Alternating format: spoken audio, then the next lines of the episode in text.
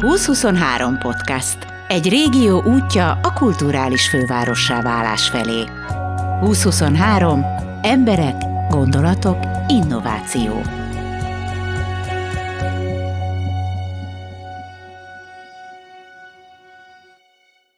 Szeptember első szombatján jött el a Kegyérlelke Fesztivál első ízben Veszprémbe, az Óváros térre. Az érdeklődés minden túlzás nélkül hatalmas volt. Sokan jöttek kóstolni, sokan jöttek versenyezni, hiszen az otthonsütők Veszprémben is meg akarták mutatni a tudásukat. Szabó Kántor Tímea vagyok. Otthon sütök Sziget-Szent Miklósról érkeztem. Kovászt már 2019 ősze óta nevelek, a leginkább a karantén ideje alatt kezdtem el jó kenyereket csinálni, előtte inkább a fűrészporos jelleg volt sajnos a, a jellemző.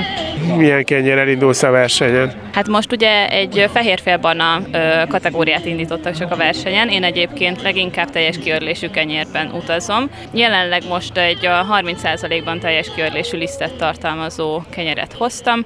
Formára sajnos nem sikerült úgy, ahogy elvártam, de remélem az íze majd kompenzálja.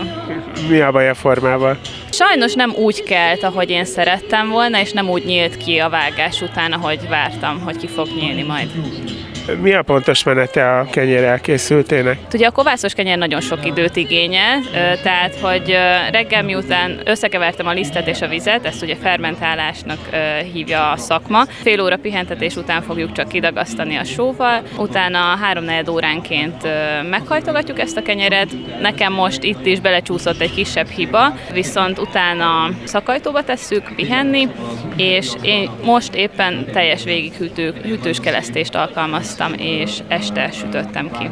A nagyasztal körül, ahol a kegyerek sorakoztak, nyilvánosan bírált a szakértő zsűri. Vajda Józsi egyik bírálatát halljátok formás kis kenyér, szépen lát, látszik, hogy szépen megkelt, jó az állaga, hogyha egy megnyomkodom, ropogós még mindig, tehát így visszarúg a kenyér, ez azt jelenti, hogy feljön, nem tapad össze. Hogyha ha az ember megnézi, és így a napban napban egy kicsit így, így megcsillogtatja, akkor látszik, hogy a, a, a kovásztól nagyon szépen, szépen csillog a belseje, az éréstől, ez egy szenzációsan jó kenyér. Akkor mi alapján lehet esetleg nem maximális pontot adni neki? Hát például, hogy, hogy elég sok rajta a liszt, én ezt úgy szoktam csinálni, hogy a kenyeret forgatom lisztbe, és úgy teszem bele a szakajtóba, nem pedig a szakajtóba teszem a lisztet. Ugye, mert akkor, ha a szakajtóba teszem a lisztet, a fene tudja, mennyit kell beletenni, és hogyha így megnézik, akkor így rengeteg, rengeteg liszt lejön róla, ami, ami ebből a szempontból nem túl szerencsés, hogyha sok, sok rajta liszt. Ugye itt most félre ne értsék, tehát ez, ez egy tökéletes kenyér, de valami alapján, valami alapján el kell dönteni, hogy melyik hány pontot kap. Ugyanakkor ízre, ízre szenzációs látszik, hogy nagyon-nagyon jól el lett készítve, szépen érezni rajta a kovászt, úgyhogy ez az a kenyér, ami, ami elég sok pontot kapott nálam. Jó kenyeret lehetetlen jó liszt nélkül sütni. A Kegyerlelke Fesztiválon a biogazdálkodók a szakmájukat magas szinten űző malmok is képviseltették magukat. Nobili Szágoston, mi egy biogazdaság vagyunk, most már 5 éve biogazdálkodunk, szántóföldi növénytermesztéssel és gyümölcstermesztéssel foglalkozunk. 5 évvel ezelőtt a fejünkbe vettük és kitaláltuk azt, hogy termelésen kívül az egy nagyon fontos dolog, hogy egy saját termékpályát alakítsunk ki, és legyen egy saját késztermékünk, és ezért elkezdtünk feldolgozni, és építettünk, vettünk egy pici malmot, egy kis köves malmot, és most saját liszteket készítünk ezen a köves malmon. Mi az, amit a gabonáról tudni kell, hogyan termesztitek? Ugye biogazdálkodóként a, a bio előírásoknak megfelelően termelünk gabonákat, ugye vegyszermentesen, és nagyon-nagyon figyelünk a, a, a vetésforgóra, arra, hogy minél diverzebb legyen, egy ökológiai sokszínűséget föntartsunk a területeinken, mert ezzel tudjuk preventív, ugye megelőzni a betegségeket, kórokozókat. Mostában szoktak olyat mondani, hogy a teljes kiülési termékek azok nem is jók, mert hogy mostában rengeteg gombabetegség van, és hogy a gabona héjába tudnak ezek a gombák megtelepedni, ezért nem kell egyáltalán teljes kiülési termékeket enni. Mit üzensz ezeknek az embereknek? Hát ez egy izgalmas, meg nagyon tág kérdés Alapvetően érdekes a franciák, akiktől mi a gabonát vagy a malmot vettük, ott eléggé az az irány, hogy a, a korpa az a malacoknak, és nem azért egyébként, mert bármilyen betegség vagy kórokozó megtelepedik rajtuk, hanem sokkal inkább azért, mert ők azt mondják, hogy az emészhető rost tartalma igen alacsony, és, és hogyha korpát, tehát magas teljes körlésű liszteket eszik az ember, akkor úgy, hogy fermentálva, tehát kovászos technológiával, vagy akár csak a korpát tisztán áztatva, és így érdemes. Az, hogy mennyire tiszta a gabona, tehát ezt szerintem alapvetően feldolgozáson és, és laboron múlik. Tehát, hogyha egy labor kimutatja, hogy nem toxinos egy gabona, akkor attól nem kell félni, hogy ez toxinos. Tehát az, hogy a bármilyen kórokozó megtelepedik a felület, vagy megtelepszik a felületen, ettől nem kell félni. És te hogyan foglalsz állást ebben a korpa kérdésben? Én személy szerint nagyon szerettem a világos liszteket, de, de nagyon-nagyon szerintem ízben, vagy talán tápértékben is lehetnek igen jó kenyerek teljes körlésből is. Amit ti csináltok, az, az nagyban is megvalósítható lenne, vagy ez egy prémium kategória, amit kicsivel lehet megcsinálni? Én azt gondolom, hogy itt fontos a lépték és az üzemméret, tehát itt még átlátjuk a folyamatot, benne van sokunk keze munkája, de összesen tizen vagyunk, és egy, egy olyan terméket képviselünk, meg készítünk, amiért teljes mértékben vállaljuk a felelősséget. Mutasd be légy magát a terméket, mi a neve és honnan kapta a nevét. Ugye ez a Csoroszja Farma a biogazdaságunk neve, és a lisztre és a Csoroszja Farm logó került rá, mert fontosnak tartjuk azt, hogy egy gazdaság áll mögötte, és hogy valóban ez egy átlátható termékpályán keresztül a termelőtől közvetlenül a, a fogyasztóhoz kerül. És a név mögött egy hölgy áll? Név mögött nem hölgy áll, a édesapámnak a fantáziája elsősorban, és az, hogy nagyon tetszett neki a csoroszja szó. Nem volt egy vén csoroszja sem mögötte. A Kegyel Lelke Fesztivál tehát jól indult, de fejlődnie hosszú távon csak úgy lesz lehetséges, ha megszólítja a környék minőségi pékségeit. Hála Istennek egy-kettő már az első rendezvényen is képviseltette magát. Kovács Beáta vagyok, a Búza Lelke pékségben sütök kenyeret Kisapátiban. Mutasd be légy szíves, hogy ez a, ez a pékség milyen koncepcióval működik. Alapvetően a kenyérre fókuszálunk. Az volt a célkitűzés, hogy jó kenyeret süssünk a borvidék kellős közepén. Ez volt a motiváció, hogy megtaláljam a pékségnek, vagy az én munkámnak a helyét a vidéken, úgyhogy elsősorban a kenyére koncentráltam, amikor elkezdtem. Nagyon sokáig csak kenyér volt, kovászos kenyér.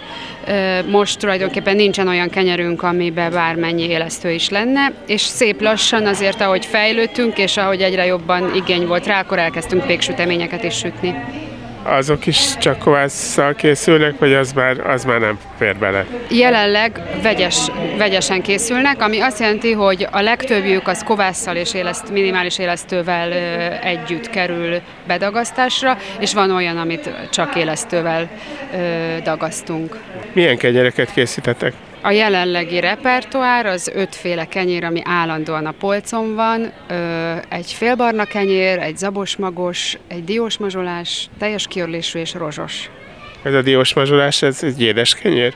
A kenyér nem édes, mert ugyanolyan a tésztája, mint a félbarnának, van benne dió, és a mazsola szemek azok tulajdonképpen adnak igen egy ilyen édes lökést a falatnak, de nagyon-nagyon jól illik húsokhoz, meg pástétomokhoz. A gyerekek és a vállalkozó szellemű felnőttek megtanulhattak brióst hajtogatni. Aztán haza is vihették a saját maguk által összeeszkábált süteményt. Na, az a feladat, hogy két darab ilyen hosszú kígyót kell csinálnunk.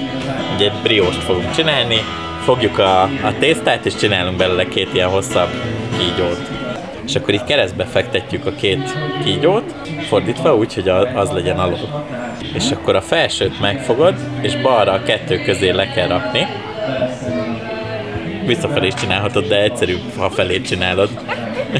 A bal kéznél lévőt E2 közé beteszed, a harmadikat fel kell emelni bal kézzel, és jobb kézzel a másikat alá toljuk. És a másik kettő közé rakjuk, ezt visszaigazítjuk, összefonjuk, és kész. A Derce Pékbisztró Veszprém város új ékessége. Én Pap Zsanett vagyok, a Derce Pékbisztrónak az egyik tulajdonosa és péke. Kovács Dominik vagyok, a Derce Pékbisztró másik társ tulajdonosa. Hat napja nyitottunk, de azért ö, ö, már egy éve sütünk a barátoknak megrendelésre kenyeret, illetve már én évek óta sütök kenyereket Hobbinak indult három évvel ezelőtt, a Kovács Beától, meg az Ormos Gabitól tanultam meg kenyeret sütni. Időközben kiderült, hogy pék volt a nagypapám, illetve nem időközben, hanem előkerült a pék tankönyve, oklevele, és ezek plusz motivációt adtak, hogy ezen a vonalon elinduljak. Egyébként közgazdász vagyok. és Mivel Igen, és a családi vállalkozásunkban, ami egy építészettel foglalkozó cég, ott a pénzügyeket vezettem. Úgyhogy ezt cseréltem le most a péklapátra. Egy kicsit jobb. Nekem így külső szemmel. De mondjuk biztos... Kevesebb alvás, kevesebb alvást jelent. Uh-huh. Uh, Mit jelent, mikor kezd? Hát három órakor csörög az óra, négy órakor indul a sütés minden hajnalba, és nyilván nyolckor nyitunk. De egyébként délig sütünk folyamatosan, de közben nyolckor már ugye a termékek egy része már elkészül. Én pedig ö, szakács vagyok eredetileg, és Veszprémi születési vagyok, de és itt az Oliva étteremben voltam még szakács tanuló is. Karrieremet Budapesten folytattam, az Onyx étteremben dolgoztam nagy részt a Fausto étteremben.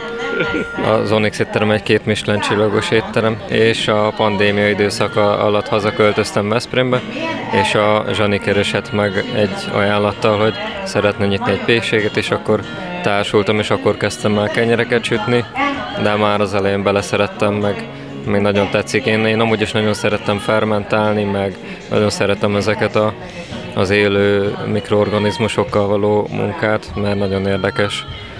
Ö, így szakmailag, ahogy, ahogy az ember egy összedolgozik a természettel. Hát ugye az alaptermékünk azok a kovászos kenyerek, amik csak liszt, víz és sóból állnak, tehát semmilyen adalékanyagot, enzimet és hozzáadott természetellenes vagy aromát nem tartalmaznak. És élesztőt sem. És élesztőt sem, igen, tehát hosszú eljárással készülnek, ami azt jelenti, hogy közel két napig készülnek, ami rengeteg sok hiba lehetőséget rejt magában, és az a nagy kihívás, hogy ezt az egész termelést, ezt szinte a termelés minden pontján el lehet rontani. Tehát bármikor becsúszhat egy olyan technikai probléma, vagy ami elkerült a figyelmünket, vagy, vagy egyszerűen nem úgy dolgozott a tészta, ahogy, ahogy terveztük és tehát ez az alapkoncepció, ez a kovászos vonal, ebből készülnek kis pékáruink is, tehát zsemle, kifli, bagett, a többi termékben azok tartalmaznak már élesztőt, de ezeket azért nyilván kommunikáljuk a vevők felé. Szeretnénk ezt a magyaros vonalat is egy kicsit képviselni, vannak házi húzott réteseink. A Dominik, mivel, mivel a séf világból érkezett, a fűszerekkel nagyon jól bánik, és vannak tartjaink, van egy hagymás kenyerünk, ami meg nagyon érdekes dolgokkal van fűszerezve, úgyhogy igyekszünk egy kicsit az újdonságokat is, meg vissza-vissza a hagyományokhoz is nyúlni. Az ízesített termékekről úgy érzem, hogy neked kéne beszélned.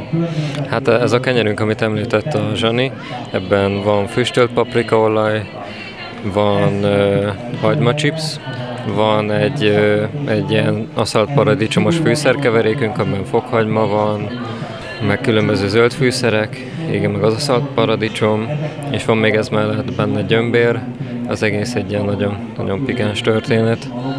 De, de mindig próbálunk valami, megvan, hogy rögtönzünk, hogy van nálunk egy ilyen napi kenyér ajánlat, és akkor, és akkor van, csak benyúlok a fűszeres fiókba, és ami így érzésből jön.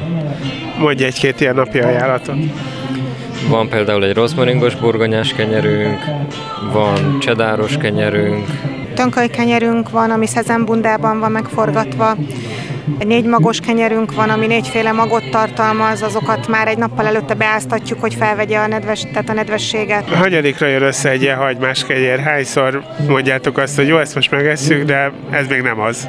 Van, van hogy elsőre szerelem, de, de van, hogy például a, a rétessel, most nemrég beszéltük a Zsanival, hogy most már lassan egy éve, és most jutottunk el a napokban arra a szintre, hogy meg vagyunk elégedve vele, ráadásul a Zsani férje, a Miki pedig önnek az édesanyja nagyon nagy réteses volt, és, és igen, és ő, ő volt, a, a, aki mindig letesztelte a rétesünket, és most jutottunk el oda, hogy azt mondta, hogy ne, ez már lassan olyan lesz, mint amit az édesanyja készít. Ez volt a 2021-es Kegyér Lelke Fesztivál. Reméljük jövőre is találkozunk a környék legjobb kegyereivel, az ország legjobb szakembereivel. Addig is hallgassátok a 2023 podcastot.